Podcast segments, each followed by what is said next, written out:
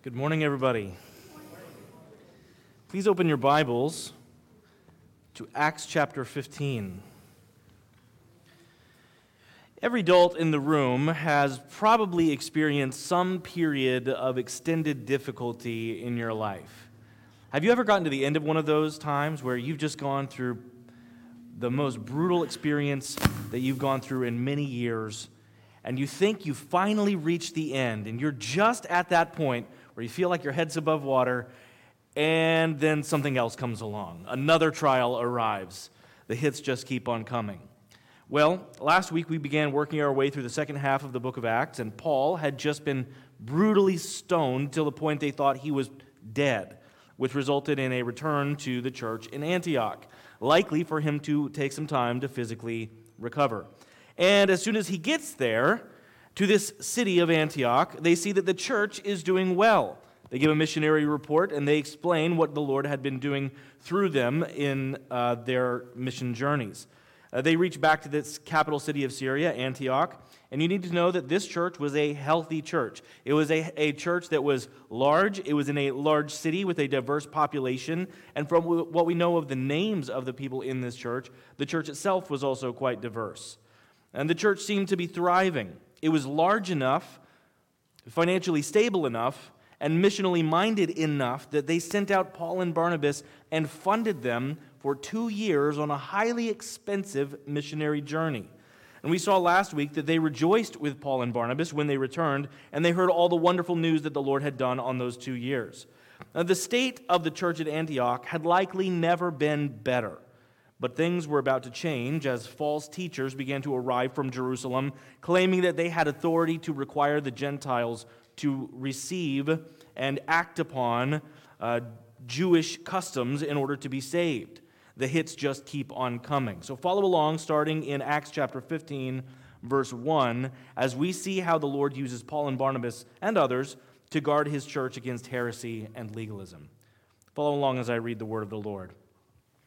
But some men came down from Judea and were teaching the brothers Unless you are circumcised according to the custom of Moses, you cannot be saved. And after Paul and Barnabas had no small dissension and debate, with them, Paul and Barnabas and some of the others were appointed to go up to Jerusalem to the apostles and the elders about this question. So, being sent on their way by the church, they passed through both Phoenicia and Samaria, describing in detail the conversion of the Gentiles, and brought great joy to all the brothers. When they came to Jerusalem, they were welcomed by the church and the apostles and the elders, and they declared all that God had done with them. But some believers who belonged to the party of the Pharisees rose up and said, It is necessary to circumcise them and to order them to keep the law of Moses. The apostles and the elders were gathered together to consider this matter, and after there had been much debate, Peter stood up and said to them, Brothers, you know that in the early days God made a choice among you, that by my mouth the Gentiles should hear the word of the gospel and believe. And God, who knows the heart, bore witness to them by giving them the Holy Spirit, just as he did to us. And he made no distinction between us and them, having cleansed their hearts by faith. Now, therefore, why are you putting God to the test? by placing a yoke on the neck of the disciples that neither our fathers nor we have been able to bear. But we believe that we will be saved through the grace of the Lord Jesus, just as they will. And all the assembly fell silent, and they listened to Barnabas and to Paul as they related what signs and wonders God had done through them among the Gentiles. After they finished speaking, James replied, Brothers, listen to me. Simeon has related how God first visited the Gentiles to take from them a people for his name. And with this, the words of the prophets agree, just as it is written After this, I will return, and I will rebuild the tent of David that has fallen. I will rebuild its ruins, and I will restore it, that the remnant of mankind may seek the Lord and all the Gentiles who are called by my name, says the Lord, who makes these things known from of old. Therefore, my judgment is that we should not trouble those of the Gentiles who turn to God, but should write to them to abstain from the things polluted by idols, and from sexual immorality, and from what has been strangled, and from blood. For from ancient generations Moses has had in every city those who proclaim him, for he is read every Sabbath in the synagogues. Then it seemed good to the apostles and the elders, with the whole church, to choose men from among them and send them to Antioch with Paul and Barnabas. They sent Judas, called Barsabas, and Silas, leading men among the brothers, with the following letter The brothers, both the apostles and the elders, to the brothers who are of the Gentiles in Antioch and Syria and Cilicia, greetings. Since we have heard that some persons have gone out from us and troubled you with words, unsettling your minds, although we gave them no instructions, it has seemed good to us, having come to one accord, to choose men and send them to you with our beloved Barnabas and Paul, men who have risked their lives for the name of our Lord Jesus Christ. We have therefore sent Judas and Silas, who themselves will tell you the same things by word of mouth. For it has seemed good to the Holy Spirit and to us to lay on you no greater burden than these requirements that you abstain from what has been sacrificed to idols, and from blood, and from what has been strangled, and from sexual immorality. If you keep yourself from these, you will do well. Farewell. So when they were sent off, they went down to Antioch, and having gathered the congregation together, they delivered the letter. And when they had read it, they rejoiced because of its encouragement. And Judas and Silas, who were themselves prophets, encouraged and strengthened the brothers with many words. And after they had spent some time, they were sent off in peace by the brothers to those who had sent them. But Paul and Barnabas remained in Antioch, teaching and preaching the word of the Lord with many others also. Let's pray and ask the Lord's blessing on this text.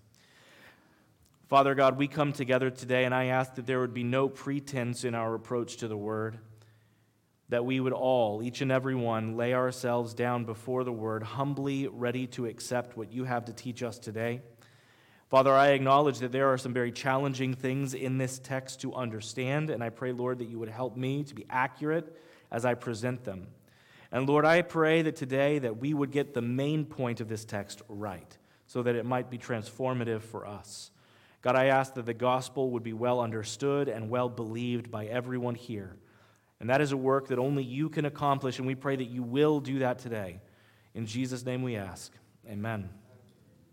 As we continue to hear the word of the Lord from the book of Acts, keep in mind that we are carefully trying to observe what the apostles, what the apostles are doing because we want to learn from them how to properly reach the lost with the gospel. It's our earnest desire. Like, what do we want? We want to be able to fulfill the Great Commission. We want to make disciples of all nations. Often in the book of Acts, we learn from positive examples. We get to see what these guys are doing, and we say, yes, that is how we should be as well.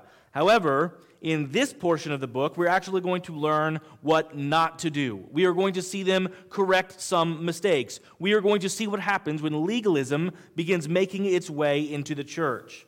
So, in order to understand what's going on in this passage, it's absolutely necessary that you keep certain things in mind as we start off. First, you need to remember that at this time, when this controversy arose, Jerusalem was the epicenter of Christianity. For obvious reasons, most of the Christians in Jerusalem were Jews. However, the gospel had been spreading across the empire, and many Jews and Gentiles were being saved. And there is no modern comparison that we could make in relation to how Jews and Gentiles lived separate lives, but lived within the same culture, lived within the same cities. They had the same physical spaces, but their lives really did not overlap. Their places of worship, their homes, their formal acts of culture, their friend groups, these things did not mix. And what we're seeing take place in this chapter is the early church learning how the Jews and Gentiles were supposed to live together with one another in unity, not as two distinct churches, but as one body of Christ. The second thing that you need to remember as we begin making our way through this text is there was no New Testament at the time of this controversy.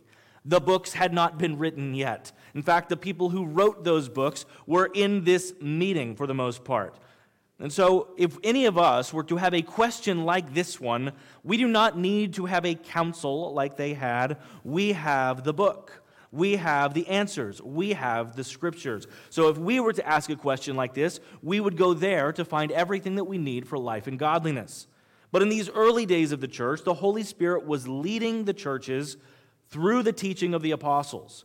Now, you may have noticed that the legalistic teaching was going on in Antioch but those people who were teaching these things came from Jerusalem. That was the root of the problem. They were people who were not sent out by the church. They were not given the stamp of approval, yet they took it upon themselves to go to other places, traveling far and wide, to convince people of their perspectives. These were the ones that Paul and Barnabas were discussing the problem with. In fact, it says that they entered into no small dissension and debate which leads me to believe they probably had a knockdown, drag out argument on a regular basis. Not physically, of course, verbally. But Paul and Barnabas then were sent to Jerusalem to discuss this problem with the apostles, both because this is the source of the problem and because that's where the authority of the church sat. The third thing that you need to keep in mind is that the Pharisees that we are reading about in this text are quite different in one major way than the Pharisees that you find in the pages of the gospel. The Pharisees that were in regular verbal battles with Jesus, the ones who sent him to the cross, they had one major difference. They did not believe that Jesus was the Son of God. You see, they believed that Jesus was a liar. They did not believe that he was the Messiah. They did not believe that he rose again. They did not believe that in order to go to heaven, you had to trust in Christ. They believed in none of those things. Yet, the Pharisees that are mentioned in this chapter would wholeheartedly agree with all of those things that I just mentioned. They were claiming that you had to come to God through Christ. The problem is that they were claiming that in order to get to Christ, you had to first go through the door of Judaism and the Old Testament law. Basically, they were saying if you want to become a Christian, you have to become a Jew first. Now, I want you to understand that these guys are very commonly referenced in the New Testament. I want you to know who they are because we're going to bump into them quite a bit in the pages of our New Testaments. They are called the Judaizers. Remember, the book of Acts is being written to a Gentile named Theophilus. And that's probably why the details that Luke includes of this encounter focus more on the word given to the Gentiles and less on the words that were spoken to the Pharisees that claimed circumcision was required for salvation. Acts 15 doesn't tell us whether these men are saved. It doesn't tell us a whole lot about them at all. It just tells us that they claimed to be saved and that they held to false doctrine. However, later on, when these same people went to the churches that were planted by Paul and Barnabas and began to spread these false doctrines, Paul writes about the events of Acts chapter 15 to warn the churches in the region of Galatia, saying to them these words in Galatians 2 1 through 5. He writes, Then, after 14 years, I went up again to Jerusalem with Barnabas, taking Titus along with me. I went up because of a revelation and set before them, though privately before those who seemed influential, the gospel that I proclaim among the Gentiles, in order to make sure I was not running or had not run in vain. In other words, Paul humbly submitted himself to the apostles and said, I just want you to know this is what I'm preaching. I want you to know that this is what I believe. And he compared his gospel with that of the apostles, and they did in fact align. But, verse 3, even Titus, who was with me, was not forced to be circumcised, though he was a Greek. Yet, because of false brothers, secretly brought in, who slipped in to spy out our freedom that we have in Christ Jesus, so that they might bring us into slavery, to them we did not yield in submission even for a moment, so that the truth of the gospel might be preserved for you. Notice, although Acts chapter 15, verse 5 says that these were brothers, Paul refers to these Judaizers as false brothers and spies and slavers who are here to capture you and sell you into bondage. In other words, they profess to be brothers, they profess faith in Christ, but they did not believe the true gospel. Theology matters, doctrine matters, truth matters. And getting the gospel wrong is the worst kind of deadly mistake that someone can ever make. So let's ask four questions to our text today. We're going to ask what is this controversy? What evidence was considered? And what makes it so consequential? And finally, what is the conclusion? We'll start by asking what is this controversy all about? Well, verse 1 tells us that some men came down from Judea and were teaching the brothers that unless you are circumcised according to the custom of Moses, you cannot be saved. Now, imagine for a moment that you are a member of the church at Antioch and you had been saved by the grace of God. You were transformed by Him from being a raw pagan and a worshiper of all sorts of other false gods to then turning and believing in the one true God of heaven and trusting in Christ for the forgiveness of sins. And then one day a visitor shows up to your church. He comes in, he gathers with you, he's got a nice smile on his face. He starts talking to you and telling you, I've traveled all the way here from Jerusalem to worship with you. And you say, Oh, well, wonderful. Why don't you come to my house you're one of our brothers. Let's worship the Lord together and let's fellowship over a meal afterwards. And so he, you invite him to your house. He comes over and he asks you, Sir, can you just tell me your testimony? And you share the good news of what God has done. Side note, commercial moment. Uh, this Wednesday, we're going to have an opportunity to hear eight testimonies of God's saving grace, 7 p.m. Wednesday night. Hearing the testimonies of other people, how God has saved them, is one of the most encouraging things that we can spend our time doing. I strongly encourage you join us Wednesday night to hear what the Lord has done for so many. Now, imagine that you are one of these and you are sharing this testimony with someone over your own dinner table, and the person says, Oh, wait, hold on a second. I didn't hear the part about when you scheduled your surgery. and you're like, Wait, what? Um, I'm kind of confused here. What are you talking about? Oh, oh, oh, wait, I see. I see the confusion. You need to understand, I'm not trying to be Jewish. I converted to Christianity. Not if you didn't get the surgery, you're not a Christian, the guy replies. Well, you can see how this would create a lot of consternation in the church. Thankfully, God had provided Paul and Barnabas to be there to handle this debate, but this matter had to be addressed in Jerusalem by the collected apostles. They were escalating this to the highest level of earthly authority. So let's now consider the argument closely. The Jewish believers, as they were called, the Jewish false believers, as Paul would also call them, had always considered circumcision to be the chief physical indicator of those who were part of the covenant people of God. This goes all the way back to the covenant God made with Abraham when God told him in Genesis 17 14, any uncircumcised male who is not circumcised in the flesh shall be cut off from his people. He has broken my covenant. Do you see their point? If God has required circumcision all of this time, if that's necessary to be part of his people, why should we believe that anything has changed? What these Judaizers failed to comprehend was that the covenant practice of circumcision was always supposed to be an outward visual expression of an inward work of God. Moses explains it this way in Deuteronomy 30, verse 6. He says, And the Lord your God will circumcise your heart and the heart of your offspring, so that you will love the Lord your God with all of your heart and all of your soul, so that you may live. If you are transformed in the new covenant, you get transformed the same way you did in the old covenant by God doing a miraculous surgical work in your heart. The inward work of God has always remained the same. However, the outward operations of worship under the old covenant have been fulfilled. Track closely with me for a moment because this is key. The laws regarding circumcision came to a conclusion for the same reason that the food laws, or the laws about your beard hair, or laws about mold in your house, they were all brought to a conclusion because all of them pointed to Jesus. They were types and shadows, but Jesus is the substance. The second question that we need to ask today is what evidence was considered when they were bringing up this question in, in the, for lack of a better term, the court of this council?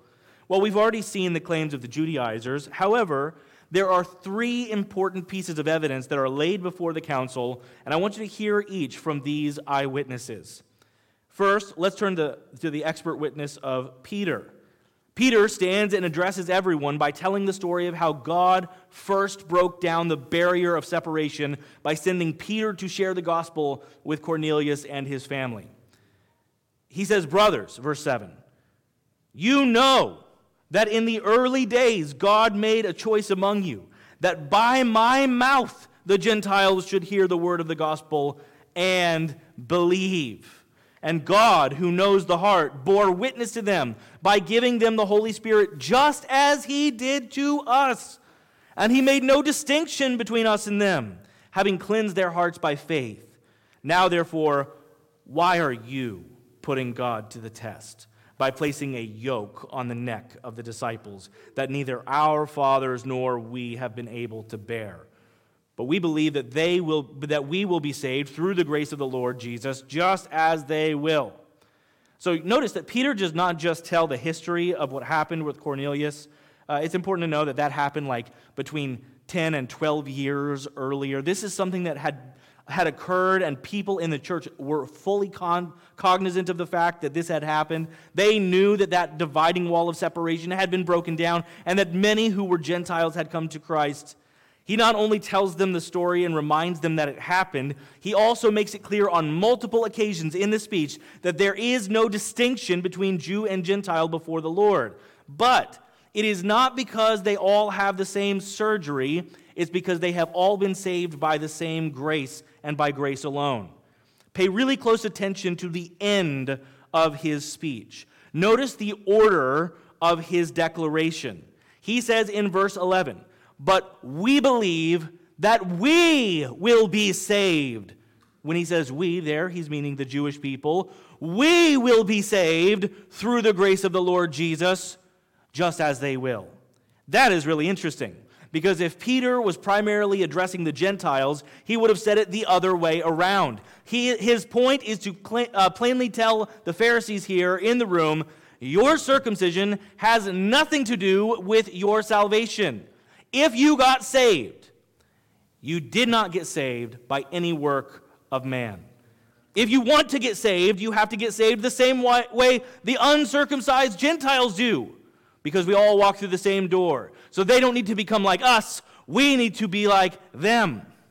It's also highly significant here that Peter uses the phrase, quote, having cleansed their hearts by faith.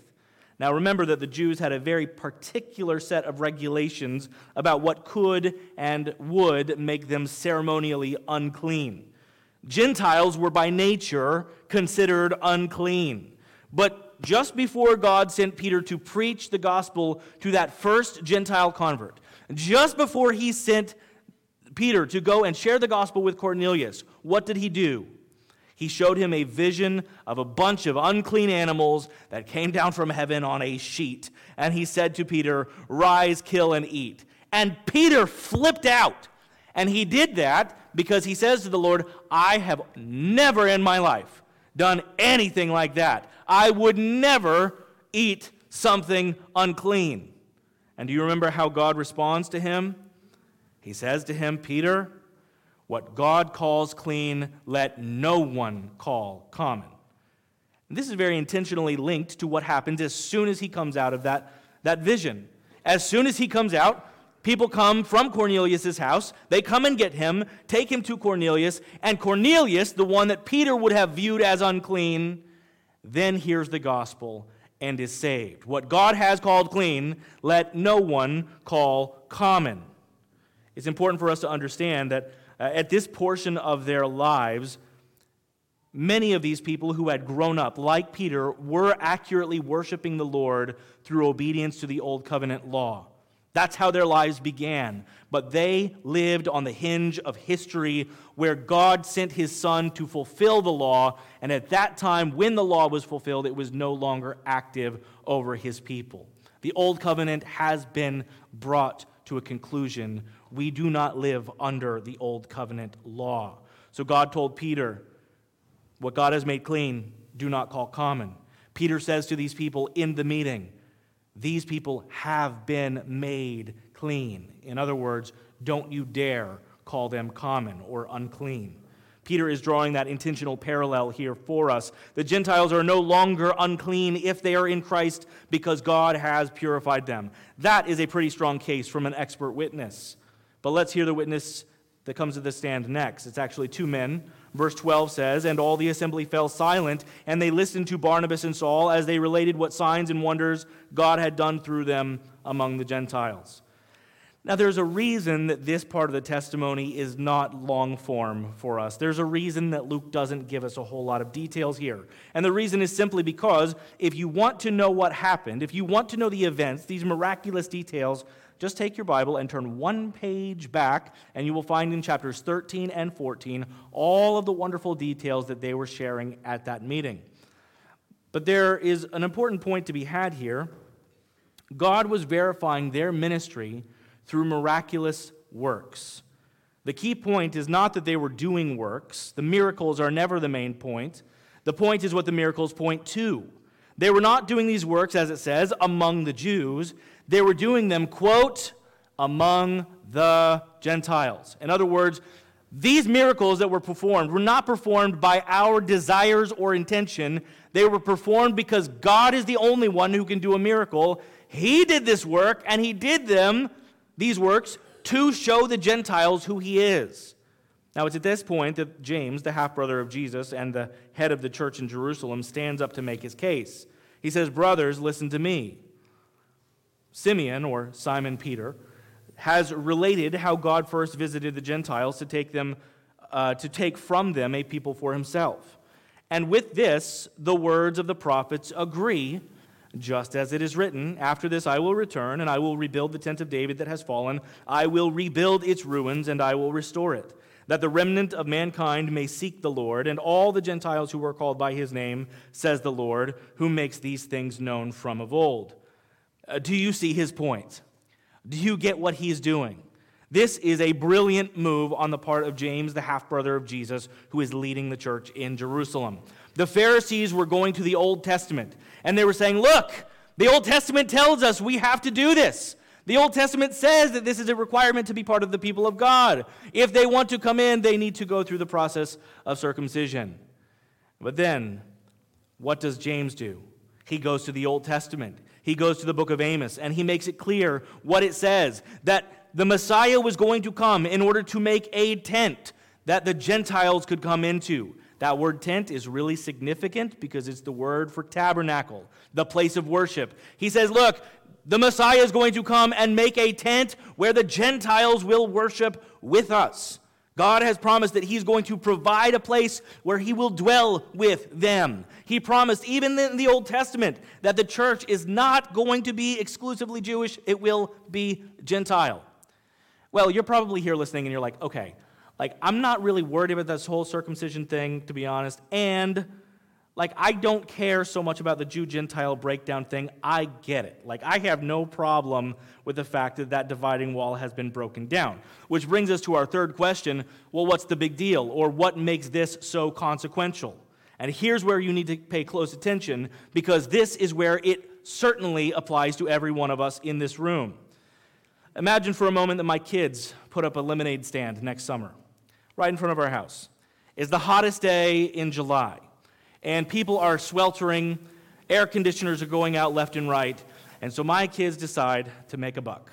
And they put out a lemonade stand. Except this lemonade stand is a little different than you might expect. It has a big sign on the front that says, free. So a line of cars begin to pull up with parched parents and begging children, and they form a line. And the first guy in the line says, I would like two, please. And Asaph, my 10 year old, says to him, I'm sorry, uh, we only serve people with red hair. Now, I know you can't see it on this side of the sign because over here it says free, but on our side of the sign, there's a little fine print that says, if they have red hair. So I'm sorry, if you want to have free lemonade, you need to get red hair. And he's like, Look, I, I don't have red hair. And to be honest, that is a very rare thing to have red hair. So, like, I don't know if anybody in this line qualifies. And then Ace is like, Don't worry about it, no problem. Uh, we have hair dye, five bucks. Petra's right there with the chair. It's pretty simple. If you really want this lemonade, all you got to do to get the free lemonade is to buy some hair dye, sit there for a few minutes, and we'll give you the lemonade. No big deal. Do you see the problem? This means that the lemonade is only free to those who either got their red hair from their parents or they did some extra work at their own expense to gain it. There are two main reasons why circumcision question here is of utmost importance, not only in this day, but for us as well.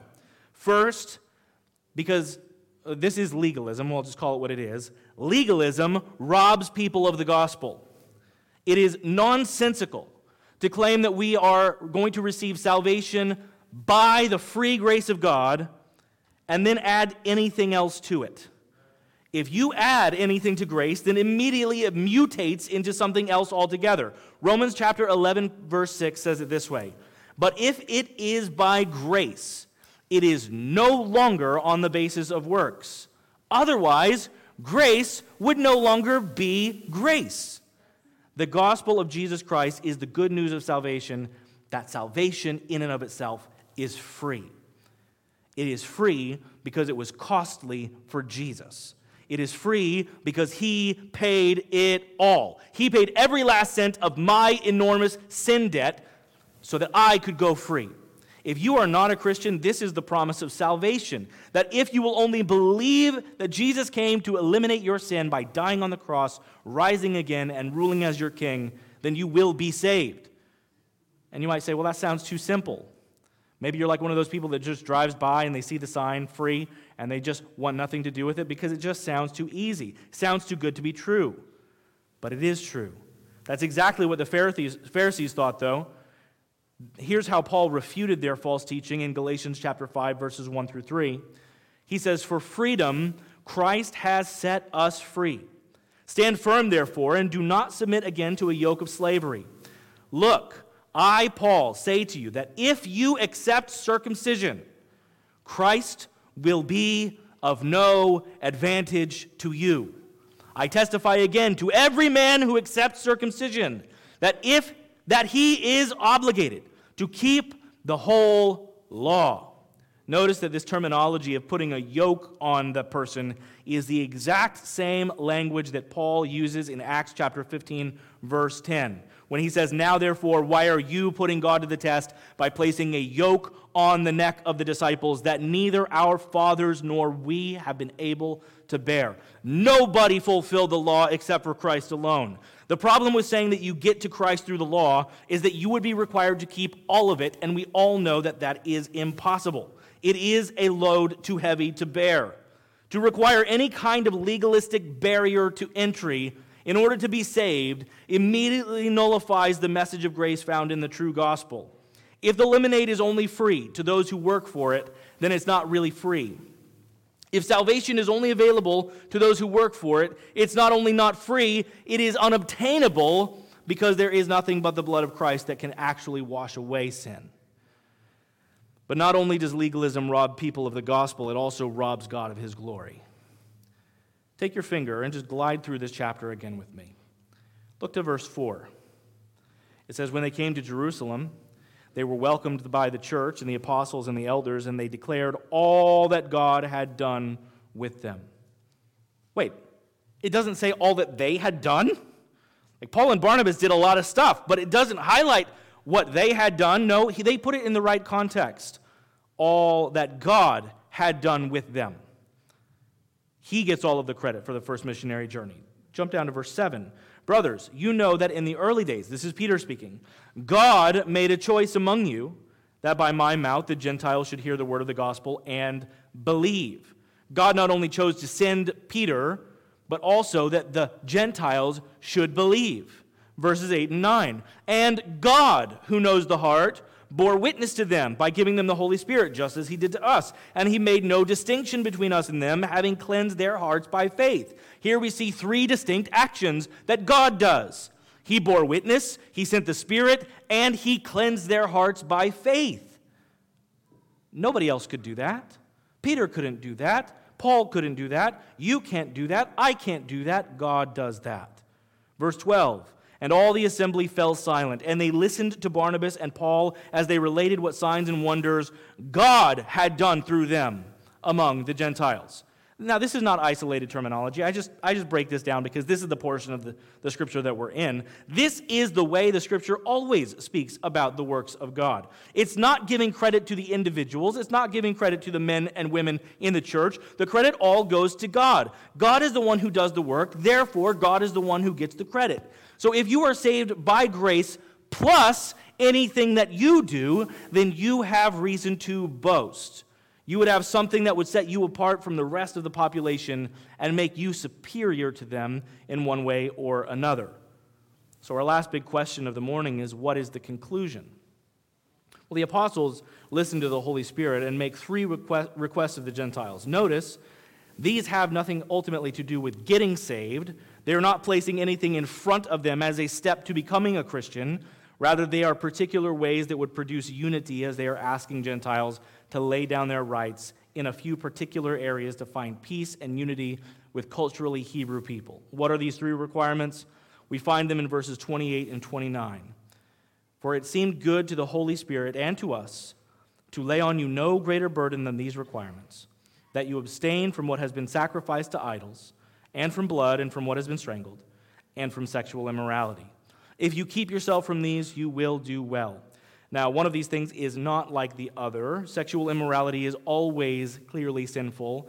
Uh, some scholars believe that when they include this, you need to understand the word there is not like a specific aspect of sexual sin. It, it is all encompassing of what the Jewish understanding of sexual mores were. So some scholars believe that what this means is look, in some of these areas where the gospel is going forward, it is acceptable in their cultures for brothers and sisters to get married. That's not acceptable in Hebrew culture. Let's just tell them clearly that is not acceptable in the kingdom of God. So perhaps that's what they're getting at. Maybe it's not, but some believe that that aspect of incest is perhaps what is being pointed out directly to them in this uh, command.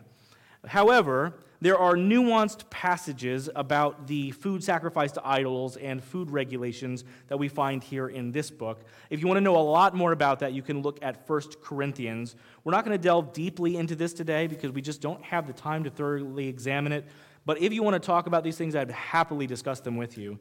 But the main key is that you should see they are not asking what they are not asking them to do they are not asking or demanding that the Gentiles become Jewish. They are not requiring them to adhere to the Old Covenant law in order to follow Christ. And praise God for that.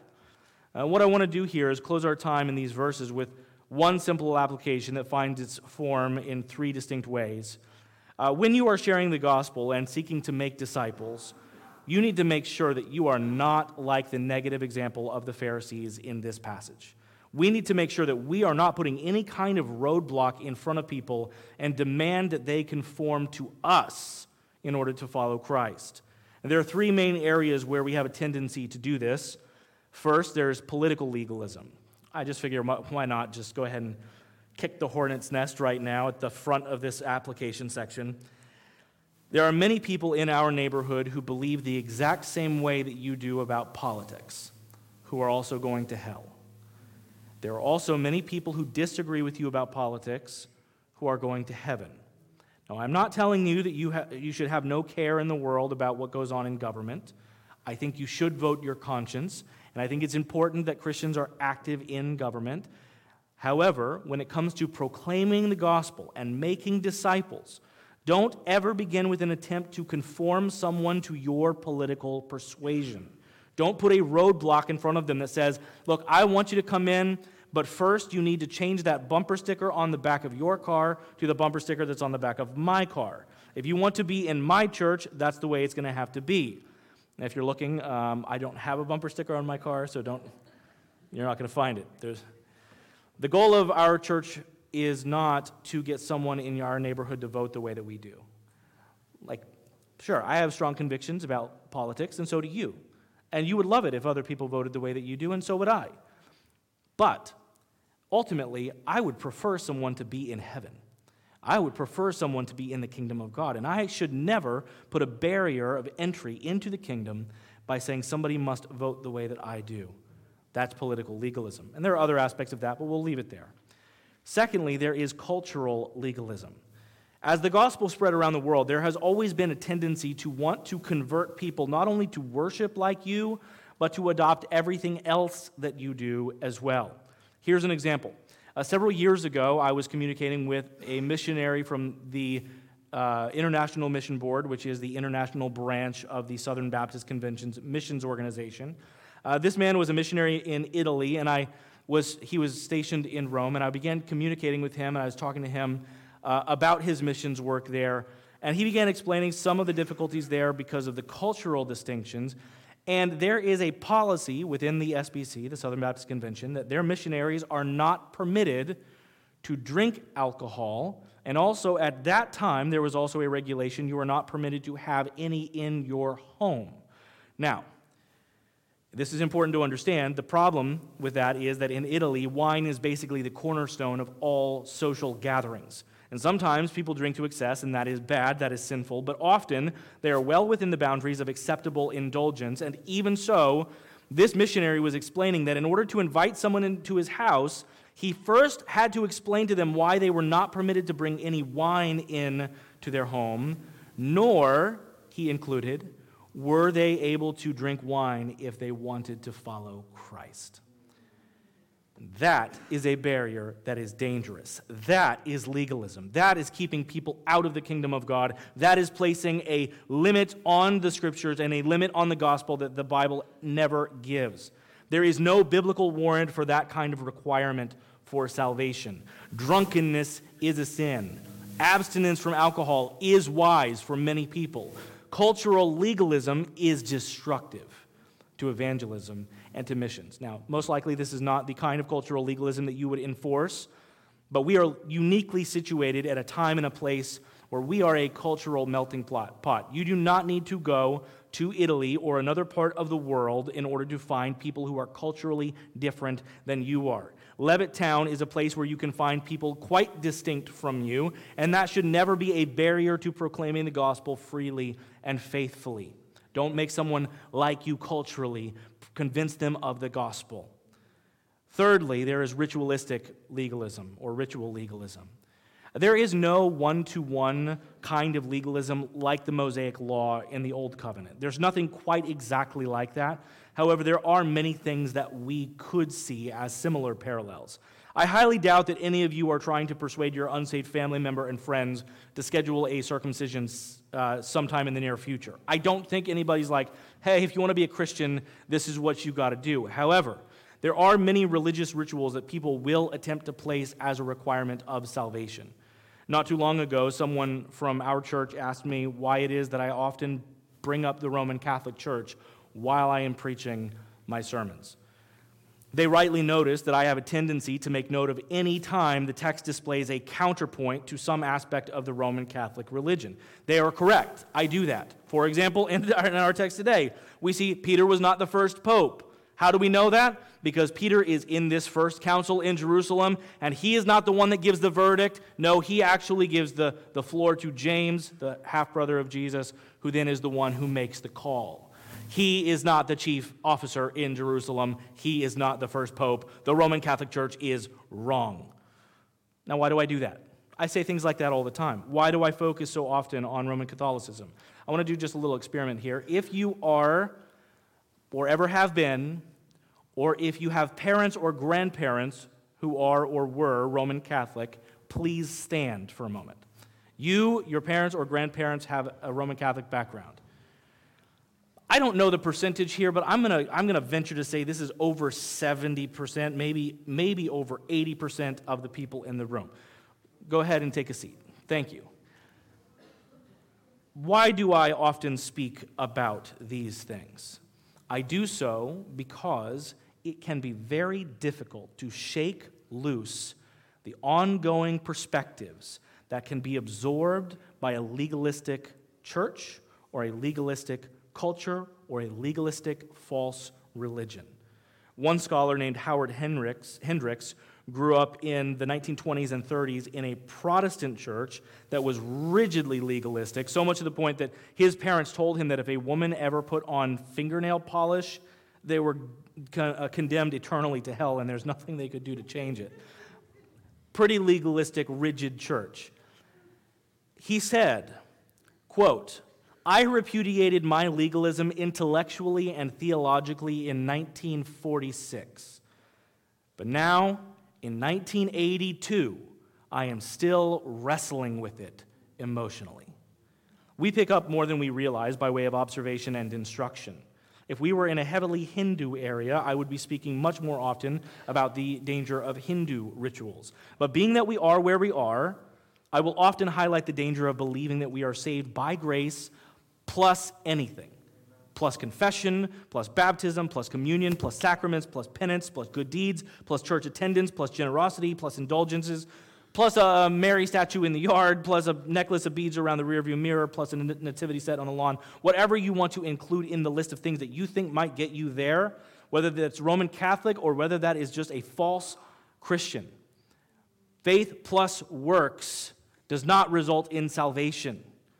It is grace alone that causes us to come in. And then, if you are in Christ, your life will begin to conform to the right way of living. It is by grace we are saved through faith in Christ. And then he begins to work out the details in our lives. Grace plus anything nullifies the gospel. Grace plus anything equals nothing. The apostles understood that and they taught it. When we seek to make disciples, we give them the good news and we let God clean them up. He is far more interested in the growth of his people than you or I will ever be. So let's faithfully sow the seed of the gospel without any unbiblical stipulations built in. Let's ensure that God receives all the glory for his work. Amen? Amen? Let's pray. Our Father God in heaven, I pray that you would help us to be a people that are free from the hindrances of legalism, whether that be something that we had learned previously uh, from another church, from another uh, way of, uh, of false worship, or whether that be something that we have picked up on our own misunderstanding. Lord, our hearts often tend toward legalism, and I pray, Lord, that we would never, that we would never set a barrier in front of anyone claiming that they had to jump through our hoops to come to you. Lord, if we have ever done that, I pray that you would forgive us. And Lord, I also pray that you would help us to be wise as each person in this room goes forward into their sphere of influence this week so that they might be proper examples of Christ, that they would display him by the way that they live, that they would be proper pronouncers of the gospel, that they would proclaim him where they work and where they live. Lord, I pray that they would be perfectly prepared and well equipped to go forth with the good news, and that you, by your power, would indeed use the gospel, use your spirit to cause people to come to Christ in saving faith. We pray this in the precious name of Jesus Christ, our Savior and King. Amen.